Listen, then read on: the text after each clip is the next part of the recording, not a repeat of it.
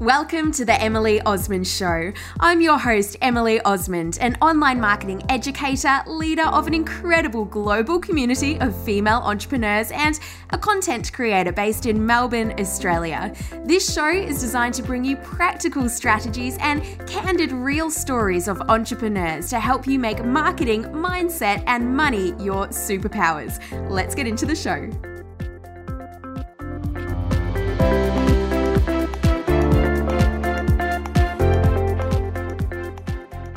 Welcome back to the show. Now, just quickly before we get into today's episode, my Instagram stories challenge starts today.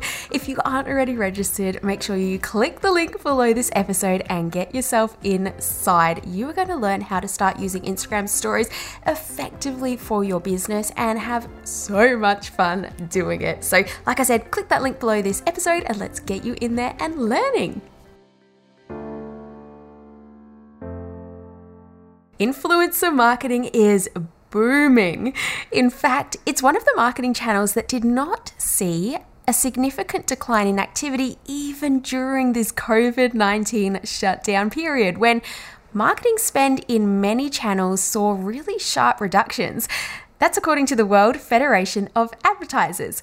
Now, this booming industry of influencer marketing does bring with it quite a lot of questions, such as how can we make sure we see a return in our business when we're working with influencers?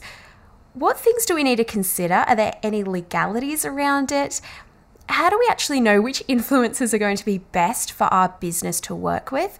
And if we are an influencer or interested in exploring this very viable business model, what do we need to know?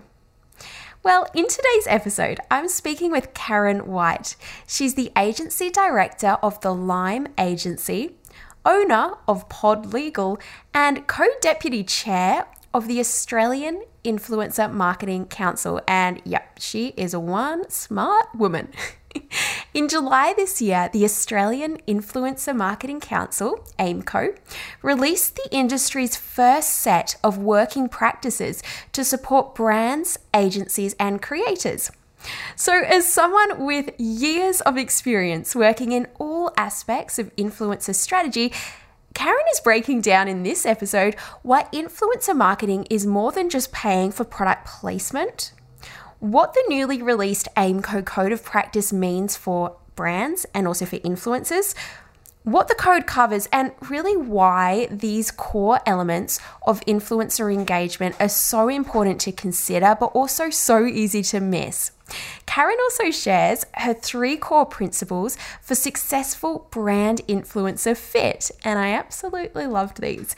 We also discuss the danger that some influencers facing from what they are currently doing and how they are working with brands, and also what Karan suggests influencers do instead to create a really successful and sustainable business. And I loved this bit of the conversation.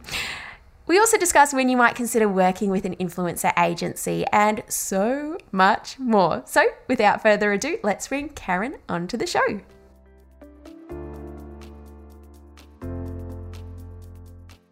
Well, Karan, thank you so much for joining me on the show today. It's really great to be here, Emily. Uh, as I said, I'm actually a genuine long-time fan of your podcast. So for me, it's actually delightful to be sitting in the chair and being interviewed by you. Turning the tables onto you today.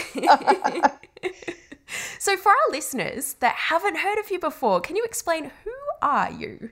Yeah, and look, I wouldn't expect for your listeners to uh, have heard of me. I, I tend to fly under the radar a little bit, and I do wear a couple of hats in in what I do from day to day. So my primary role is I'm the agency director at the Lime Agency. And the Lime Agency is a talent management and brand strategy agency. So, what that means is that we do a lot of work across the uh, influencer marketing space and media space. So that media extends across to things like television and film and print media and all sorts of media essentially. So it's a really fun role to have. I get to work with a lot of very interesting and exciting people. And I have to say, there's nothing more exciting to see a campaign or a brand strategy that you've worked on come to market and, and see that in the marketplace So that's that's my job. That's what I do as my day job. I've also been uh, the co-owner of a social media technology and intellectual property law firm for 10 years almost actually. And I think the relevancy of that is that we've been working in social media law for a very long time and e-commerce law and that has a big role to play in the discussions that we have around influencer marketing. And I'm here, I guess, to talk today a little bit more around the Australian Influencer Marketing Council, which is also known as AIMCO. We recently re- released the Influencer Marketing Code of Practice, and my role at AIMCO is as the co deputy chair. So I've had the privilege of working with the guiding council of AIMCO for many months now and to see the launch of the Influencer Marketing Code of Practice, which occurred in July, but work behind the scenes across the industry to develop this code of practice and hopefully use that to shape the way that we deliver really informed and transparent influencer marketing it's not going anywhere. Influencer marketing, it is booming. So I'm really excited to just ask you all the questions I have about this space from both the business perspective, for businesses looking to work with influencers, but then also for listeners who are curious about getting into the influencer space themselves, or maybe are already in it, but looking at kind of, okay, what do we need to know with this new code of practice? Now, Karan, before we get into the nitty gritty, I want to just kind of learn a little bit more about you outside of work. So, what are you listening to, or watching, or reading right now? Let's get to know you a little bit more. Okay, outside of work, well, most people probably wouldn't recognize me outside of work because I'm a bit of an animal activist. So I'm I'm a proud supporter of the wellness and well-being of, of animals. So you'll often find me ca- covered in some sort of random animal hair or working uh, to support uh, animals affected by disaster. So I do a lot of work in that space, and that's uh, something that's very dear to my heart. And at the moment, I'm obviously listening to the Emily Osmond Show Tick. podcast. There we go. and currently, I'm switching up my listening. I'm listening to the Samantha Gash podcast. Ooh. And Conscious Conversations by Maritza Barone, but I'm also enjoying listening to audiobooks as an alternative to podcasts. So, what I've found recently to be enjoying is listening to books that I've read by people that I work with or uh, respect and I've been downloading audiobooks. So just switching the, I guess, the listening up a little bit so it always stays fresh and engaging for me. That's awesome. I've got two new podcasts now to listen to, so thank you. great, great to hear. Highly recommend each of those. Oh, amazing. I'll pop those links below actually so everyone can go check them out. Now, I want to start off with what role does influencer marketing actually play in the marketing industry? What is it really for anyone that doesn't really know? That's a really good question, and, and touching on what is it and the value that it brings to the market in Australia is, is quite significant. I'm going to start off with the market size just to give some context to the next response. So, influencer marketing is significant in Australia. In fact, PricewaterhouseCoopers have estimated the value of the market in Australia for 2020 to be in the vicinity of $240 million. So it is a big chunk of money that brands are spending to enable their consumers, their customers, to discover their brand story. So, is that what businesses are spending on influencers? Not on influencers exclusively. That is the overall market size. So when we look at influencer marketing, there's a number of different components that we look at delivering an influencer marketing campaign into market. So obviously one key component of that is is selecting the talent, the influencer that the brand might work with, or a variety of influencers that they might work with across that campaign. But there's other elements that we need to consider those elements might include a media spend. For instance, we might engage Emily Osmond to talk about this fantastic product on her podcast, but then we might allocate some media buy to what we call amplify that podcast. So that means that we might put some money behind that as a media spend so more people become aware of the Emily Osmond podcast. So bringing that into audience members' feed. So that's part of that that market size as well. That makes sense. Yeah. Okay. Media spends a very very big part of of that equation, and but then there's other things that might not be so familiar to to people, and that's the the things that go on behind the scenes. So there might be agencies, and there's usually agencies involved. So the agency coming up with the creative concepts and ideas of what that influencer marketing campaign is going to look like. So that's very, very strategic. We also look at advertising agencies and how they might work with their client, who's the brand, to come up with a, a strategy for that campaign. So effective influencer marketing isn't simply providing influencers with a product and say, hey, look at this shiny thing it's a very strategic approach uh, at that that high brand level. So the agency will work with their client to understand what their needs are, what direction, what messaging do they want to have for this piece of content that's going into market. Is there a sales strategy attached to this? Is it a brand awareness strategy? So hey, let people know that we have this new product in the marketplace. Is it a consumer sentiment piece? You know, we we see a lot of brands that run into trouble uh, with their customers and and they might need to do some work in regaining their customers' confidence or trust again. So it might be a consumer sentiment piece. So there's lots of different elements that we need to consider when we put a campaign together. And the agency's role is developing that, that brand message and brand story. So that's another cost that uh, people might not associate with influencer marketing. And then there's other elements such as the measurement and reporting of campaigns and markets. So, third party software providers that provide really deep insights and analytics around how that content's playing out in the marketplace. What, what are the uh, influencers? audience how are they responding to that what type of comments are they making you know what's the demographic of that audience so there's lots of other elements to that and then of course there's the things that really no one likes to talk about, but are so essential, and that's the legal and contractual obligations. What happens if uh, the talent work with a competitor or if the content goes viral? How is that going to be managed?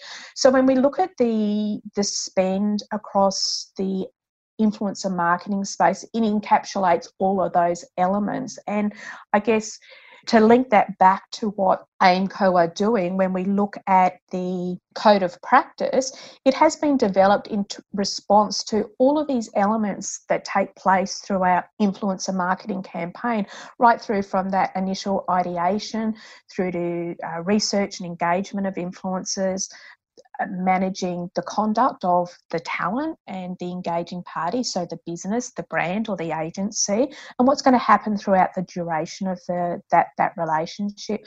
So it's really important that all parties are on the same page with those sorts of things. That's the thing because I know in my uh, in my community in the Modern Marketing Collective, I sometimes have my students say, "Oh, you know, I sent them a product and then they they haven't posted," and I'm like, "Is there an understanding between both of you? Is this really really clear?" And I think that now having a code of practice for everyone to use is going to be really helpful uh, when it comes to both sides being having that clarity and getting to a better outcome as well. So, what does it actually mean with this code of practice now for business owners and then for influencers as well? That's a really important point that you raise because there's lots of different people that operate within this space. So the code of practice really allows businesses and talent, wherever you sit within that equation, to engage with a higher level of trust within the activity you're doing in the influencer marketing space. So, the example that you just gave around your modern marketing collective, sending out product, what's going to happen?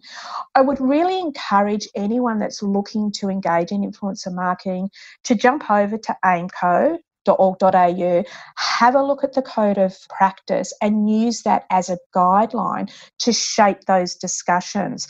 The code of practice covers really important activities in relation to influencer marketing. For example, we look at ensuring the briefs and contracts are sound. So, what does that brief look like? You mentioned, hey, do we just send out a product?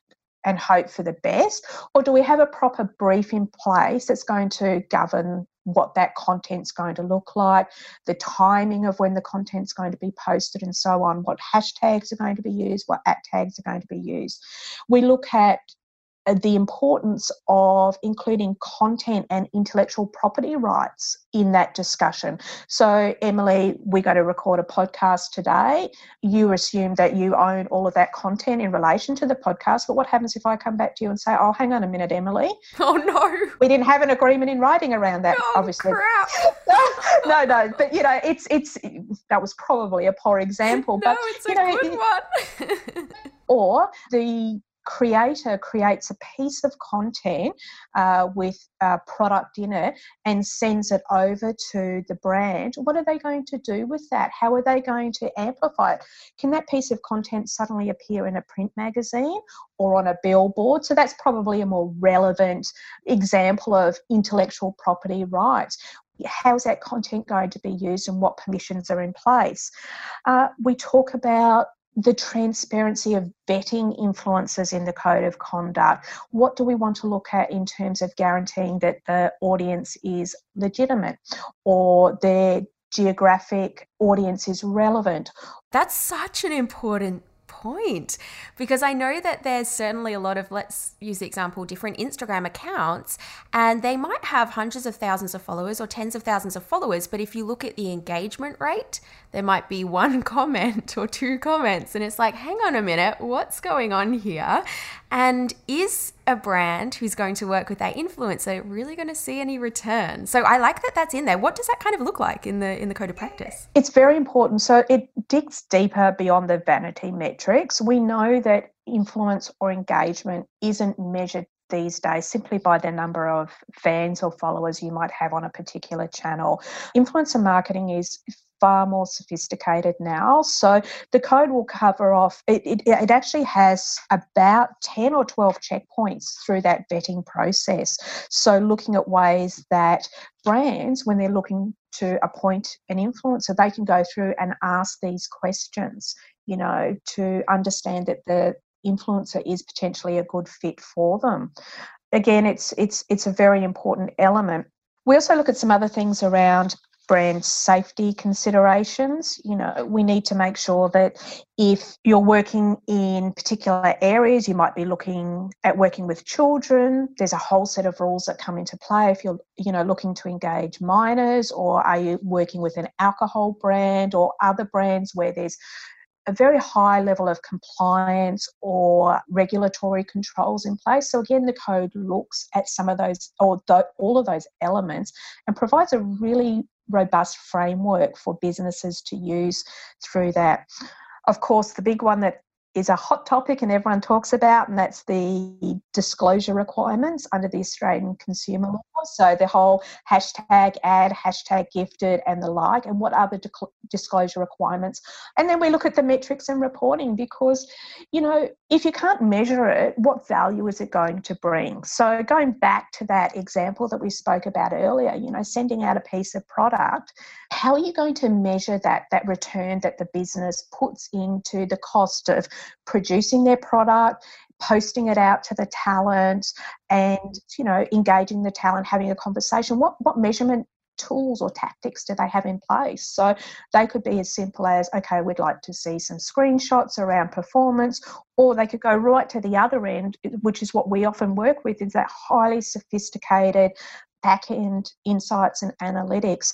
So the code of practice covers all of these elements and is really, it doesn't matter what end of the scale that you're working at, whether you're a small business and just want to dip your toe into understanding the value a good influencer marketing campaign can bring to your brand, or whether you're a big multinational agency working in this space, it provides this really nice framework for all to operate within with transparency so we can all act with confidence through the campaigns that we're bringing to market. I'm going to pop the link so everyone can go and read it because it sounds super, super helpful. And I wanted to ask, Karan, I know that you run an influencer agency and you've been in this space for a long time. How do you, when you work with your clients, assess what is going to be a really good brand fit between the influencers and then the brands. Do you have your own kind of key, like, I don't know, three key things that you first of all just want to be looking at to assess whether it might be a good fit? I'd say the three key things that I look at uh, are what are the influencers' personal values and views?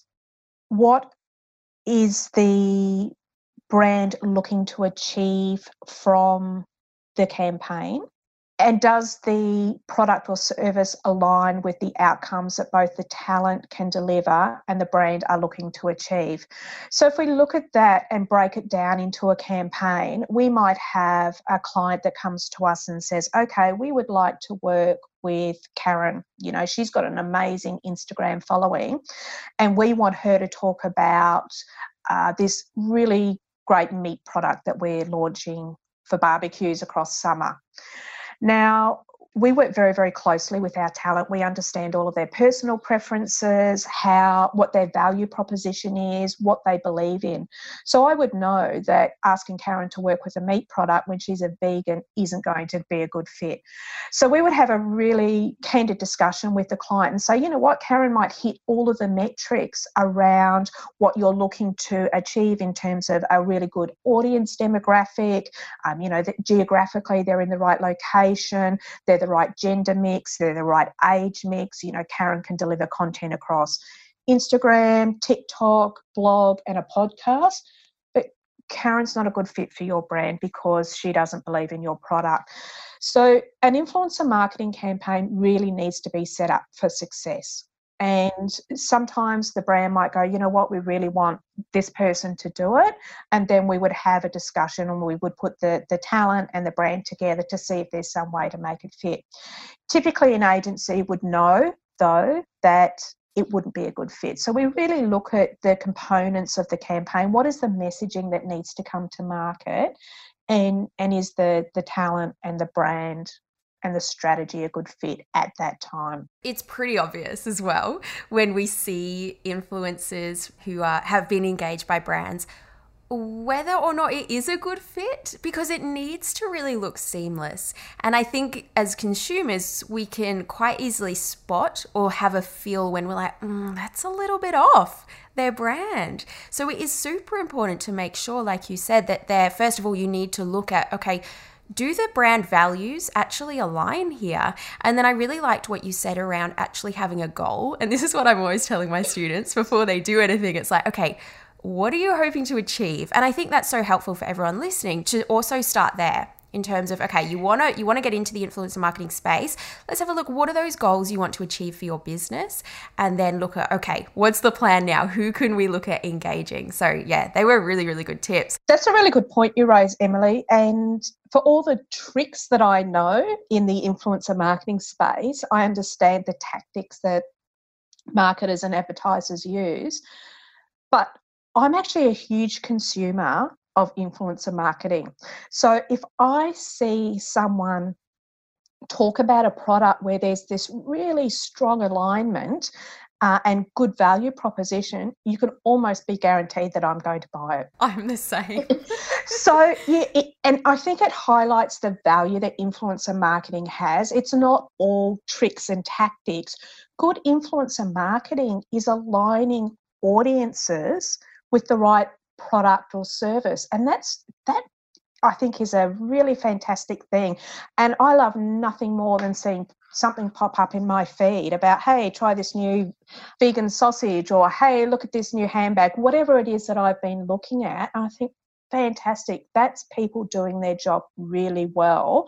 So it does bring value to brands and businesses. It's not all tricks Oh, it's such a good point. And I know I'm the same. If I see people just kind of really honestly and just in their own, like just in a very normal way that they talk about everything, talking about a product and why they like it, It's so compelling. And I know we all kind of look at that, then we go click onto the website and check out the products, and a lot of us end up buying. So it's so powerful. A few people asking me about, oh, what makeup do you use or skin products? And I thought, oh, this has nothing to do with my marketing, but this will just be fun. So I recorded a little video and um, I just showed everyone kind of some of the products that I've been using for ages. And um, then I got all these messages saying, I've just like gone and bought all of them. I've added them all to my cart. Oh, Emily, I I'm like, oh, okay, that's really, really cool. now, I want to ask as well we've chatted about, I guess, what makes for a good partnership between a brand and an influencer, but I also want to ask what you think makes a good influencer, or what if people are influencers who are listening or kind of looking at, I guess, um, dipping their toes in the water into being a good influencer, what are some of the things they should look out for or consider? I am of the firm view that being an influencer is quite a can be quite a respected profession. I moved into this space because I always appreciated the influence and influence that people have and the way that we can shape opinions of people and I found that really interesting but to get into this profession, I wanted to elevate the voice of people that have something meaningful to say. So when I talk about influencer marketing, I, I always enjoy elevating the voice of, of trusted and reliable creators. So perhaps I would ask people looking to dip their toes in the water of becoming an influencer, first of all, value your worth, understand the value that you can bring to a brand when you have uh, professionally curated content. So don't pop up sponsored content or freebies every second or third post. Nothing dilutes a personal brand more quickly than seeing uh, poorly considered partnerships, which are often unpaid partnerships or, or low value partnerships that don't have those authentic brand alignments that we spoke about earlier. Value your worth. Take time to build your audience and engage with your audience and be transparent and engaging by building a community around you. And then you have something of value to offer a brand. Don't think by uh, trying to get to a particular metric or number on your channel that that will make you valuable to a brand. So really understand who your audience is or are and what do you have to offer them and and then start working and developing those conversations we spoke earlier about emma from the broke generation who yes. i've watched over a number of years and emma is a millennial finance blogger she makes money really, really interesting.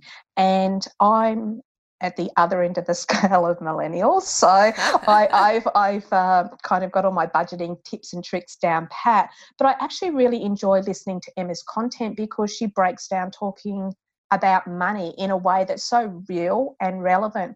So have those meaningful discussions with your audience. Don't try and be something that you're not.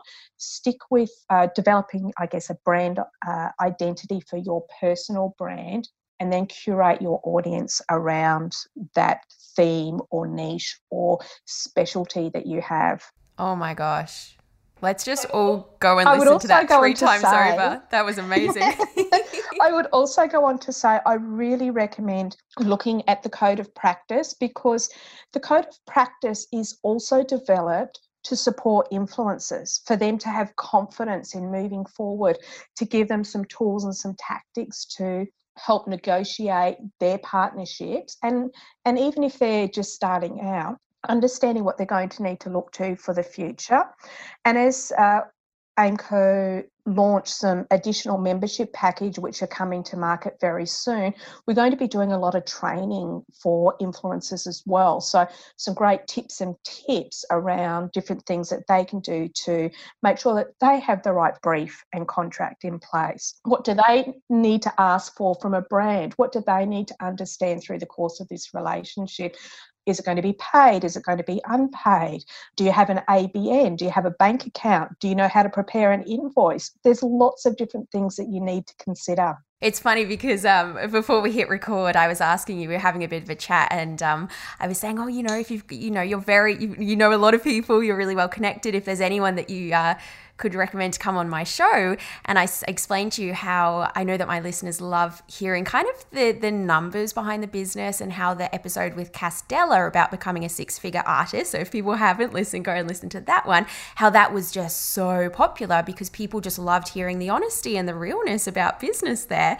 And you said, I know the perfect person, Emma from the Broke Generation. Now, this goes back to your point, how you said, Uh, how I was asking what makes a good influencer, and you said actually them having their own unique voice, having something that they stand for. And this is the thing that I do see with some people on Instagram that I guess, like you said, it's at kind of every second post is a product that they might have been sent for free or been paid a really small amount. And I worry for them because I think no one actually knows them as a person. If we kind of wind forward the clock to, let's say, like a year's time, two years' time, three years' time, do they actually have a business still? Because I think it's so important that people, like you said, they are building their own personal brand rather than just saying, oh, yeah, I'll post that, I'll post that, I'll post that.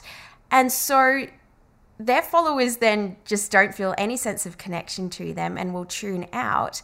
And I just think that's a really risky way to build a business, too, because I just don't think it has longevity there. People really need to be thinking about themselves and their own brand and also getting creative around different ways they can monetize their brand, perhaps then on just accepting free or, or really low paid kind of influencer deals. Would you tend to agree with that? Absolutely, because your personal brand is a business. So you need to understand all the elements of running brand you. So having a, a, a well considered content plan, so you've got consistency and regularity. So your audience knows what to expect. You know, we know that Emily's going to drop a podcast every, you know, Tuesday, or we know on Thursday that she's going to talk about, you know, the latest innovation across social media. Have some consistency so your audience know what to expect and stick to it. Develop the channels, develop your brand, develop business you. So there's lots of things to consider, and it does take time. You know, there's no business that I know of that's an overnight success, and influencers can generate a lot of revenue, but the ones that take it seriously as a business and conduct themselves professionally are the ones that are going to be around in the the years to come and they will benefit substantially from approaching it with a business mindset. So, ticking all the boxes, it's not about the shiny vanity metrics, it's actually putting in the hard yards and developing a sustainable business model. But, you know, that goes to what every one of your audiences is trying to do build a business and make it sustainable and successful. The difference that I see, it's almost people are, or influencers are perhaps scared that they're going to offend someone and maybe turn off potential brand partners, but their content ends up being so surface level and vanilla. And then when I look to some people that I think do a great job of, uh, they've really built that personal brand so that their audience, they just, their audience can't wait to hear what they're talking about, can't wait to hear their opinions on different things. And just the first person that came to my mind was Sophie Cachia. Her Instagram handle, I think, used to be the young mummy. And she used to say it was, what do you remember? It was something like, um, like boobs, pubes, and something like that. That's not going to work for every brand. Not every brand is going to be like, oh, let's get our products on onto her Instagram or in her brand. But she has, I guess, repelled brands so that she can more strongly attract other brands, but also her audience because they love, not everyone's going to love her, but those that do like adore her. And like I said, they want to hear what she thinks, her opinions. And so that's the way that I see if people are thinking about getting into this influencer space around just some inspiration or some ideas or some, some considerations for them to think about too. Indeed. And I have worked with probably the most wholesome people in Australia, and I have worked on the other end of the scale. It's understanding your niche. What what is it that is important to you, to topical for you, and creating that niche and building your business model around it. People that just dip their toe in and out and throw up a product, that's not influencer marketing. That's them not valuing their worth and them not looking to a sustainable future. But we work with influencers that have persisted over the years and can easily generate uh, a six figure income consistently year in, year out uh, through mindful brand partnerships. But you know, it takes work. It, like anything, it's rolling a up, it's it's a job. exactly. Um, I've got a couple last questions. At what point do you think influencers could look at working with an agency? Would you say it's when they just get too flat out kind of fielding all the different inquiries and they want some help or yeah do you have some advice there in terms of when people might start thinking okay let i need some help here to manage this in my business typically an agency would look to contract with an influencer when there's a, a viable commercial opportunity for them. So the agency will look at you and go, okay, we can definitely see that you've worked really hard on your business and you've built up some assets that we can commercialize together getting to that point does take work. So if you're looking to tap on an agency's door and say, hey, look at me, you know, I really think we should work together, you need to explain the value proposition to the agency so the agency understands what you're looking to achieve and whether that's a good fit for them because there's different agencies as well. So, you know, there might be agencies that represent people that are say just on TikTok, you know, and, and, and niche into that that space, or or they might work with a beauty influencer or or you know particular niche audiences. So again, the influencer might want to look at what their strategic goals are and look for an agency that might align with them. If they're looking to build up their portfolio so they can be signed by an agency, I would recommend that they set themselves up professionally, as we've discussed, understand the business side of the work, and perhaps take on some coaching, things like interacting with other influencers, perhaps joining community groups, listening things like this podcast, going to AIMCO. Uh, we will have an accreditation process for influencers to show that they're professional, they understand what the code of conduct is, they can show that they're a member, and that will instantly show credibility and substance and commitment to transparency and authenticity in influencer marketing. So, membership to AIMCO is going to be a very, very powerful tool for influencers wanting to elevate their personal brand and, you know, as an agency owner and operator, I would say that anyone that goes through that membership process with AIMCO, it says to me loud and clear that they take the profession of influencer marketing seriously. And that would definitely get my attention. Oh, Karan, this has been so helpful. Is there anything that you that I haven't asked that you want to share? Anything that we've missed? Oh, I think it's a conversation. Influencer marketing is something that's really, really interesting. It's ever evolving. There's always lots of things that you can talk about. So, really happy to continue that discussion at another time or via email, whatever supports you and your listeners' views. But I think what I would really like to say in closing is that I do encourage any business looking to work in the influencer marketing space. So, whether that's in the capacity of an influencer or as a business looking to engage in influencer marketing, please go to aimco.org.au. I strongly recommend membership as well. Uh, there's membership options that will be available for uh, individuals and small business owners. So we've been very sensitive around understanding that membership is accessible. At the very least, you can download the code of conduct and work through the uh, coverage that the guidelines that uh, the AIMCO Code of Conduct has to give you some good advice. It's an excellent starting point, uh, and definitely reach out to AIMCO or myself if you've got any questions around how you can use AIMCO membership or the code of conduct to support your business activities in influencer marketing. We're, we're here to help, and it's it's an incredible team that's put together at AIMCO. It's actually been formed through uh, lots of research and consultation across the industry. It's been formed by the industry for the industry. So we have representation there on our guiding council across all elements of influencer marketing. So our goal is to make influencer marketing accessible and transparent uh, across uh, Australian businesses. Oh, Karan, thank you so much for joining me today. If people get in touch with you, because you mentioned if they wanted to, what's what's the best way they can do that? So they can get in touch with me at Karan, K A R A N, at Lime L-I-M-E agency.com.au and to get in touch with AIMCO for the code related questions, membership inquiries and how we can support your business uh, strategies through transparent and confident influencer marketing, you can reach out to us at AIMCO, A-I-M-C-O, at auditedmedia.org.au.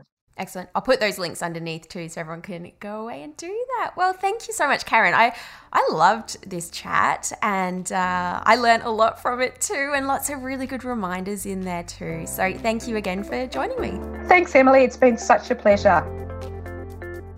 Thank you for listening to the Emily Osmond Show, brought to you by my Instagram freebies, which you'll find at emilyosmond.com forward slash free. So please take a few seconds to leave me a review, subscribe so that you don't miss an episode, and be sure to take a screenshot of this podcast, upload it to your social media, and tag me at Emily Osmond so I can give you a shout out too. Until next time, remember, connection over perfection. You've got this, and we'll speak soon.